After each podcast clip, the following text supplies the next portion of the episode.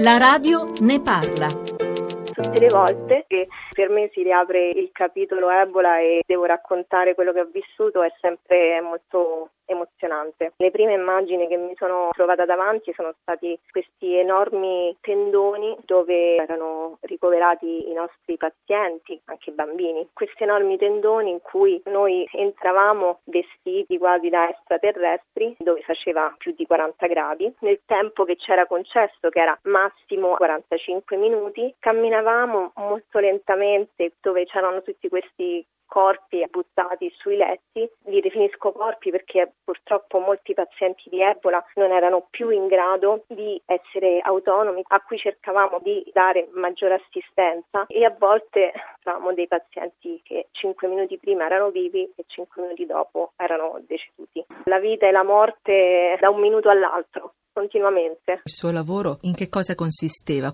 Assistevo lo staff, essendo il supervisore di uno staff liberiano, e lavoravamo insieme, di solito in coppia, proprio per fare in modo che ognuno avesse sempre davanti l'altro e in qualche modo lo controllasse, perché poteva succedere che si spostavano gli occhiali, si rompeva un pezzetto. Quello che facevamo erano soprattutto cure igieniche, aiutavamo i pazienti a idratarsi, a nutrirsi, somministravamo la terapia. Che rapporto si instaurava con i pazienti? Con i pazienti che almeno erano coscienti, alla fine si instaurava comunque un rapporto di fiducia, nonostante per loro fosse molto difficoltoso vedere i nostri visi, poiché lavoravamo con questi occhialoni che sembrano un po' una maschera da sub. Comunque usavamo scrivere sui nostri cappucci i nostri nomi. Delle volte con alcuni pazienti che cominciavano a stare anche meglio si scherzava un po', ad esempio loro avevano delle radio, si provava delle volte a accennare un passo di danza oppure c'era per esempio ricordo ancora un paziente che era un corridore siccome sono anch'io una podista appena ha cominciato a stare meglio ha cominciato a allenarsi correva sul posto per anche un'ora scherzavo molto con lui perché avevamo questo elemento in comune. Cercare di fare qualcosa di normale in una situazione sì, drammatica. Sì.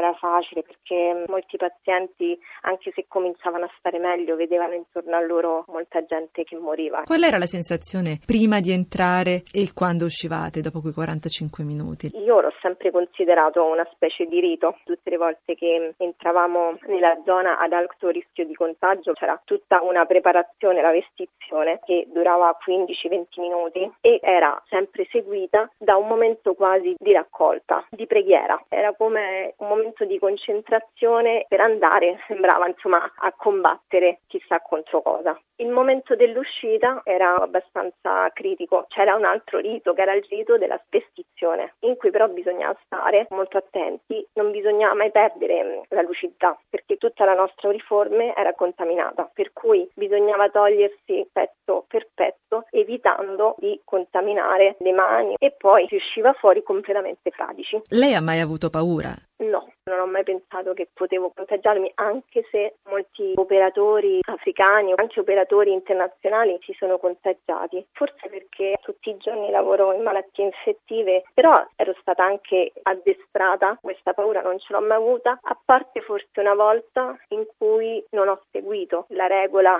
d'oro che era stay safe cerca di salvaguardare anche te stesse. Sono rimasta di più nella zona alto rischio, quindi ad un certo punto la mia maschera si è riempita d'acqua per il trasudare, mi sono abbassata per aiutare una paziente e tutta quest'acqua ha raggiunto la bocca e il naso. Ho sentito come se stessi per affogare e non sapevo cosa fare perché certo non potevo strapparmi la maschera dalla faccia e sapevo che mi ci sarebbero voluti altri 20 minuti per uscire dalla zona ad alto rischio. Quali sono i ricordi che si porta dietro? I momenti in cui i pazienti erano dichiarati guariti e quando io tutte le volte che andavo a dargli la notizia eh beh, ero molto felice, cioè non vedevo l'ora, appena avevo il test correvo subito a dargli la notizia. Per me quello era proprio un momento di passaggio dalla morte a una nuova vita.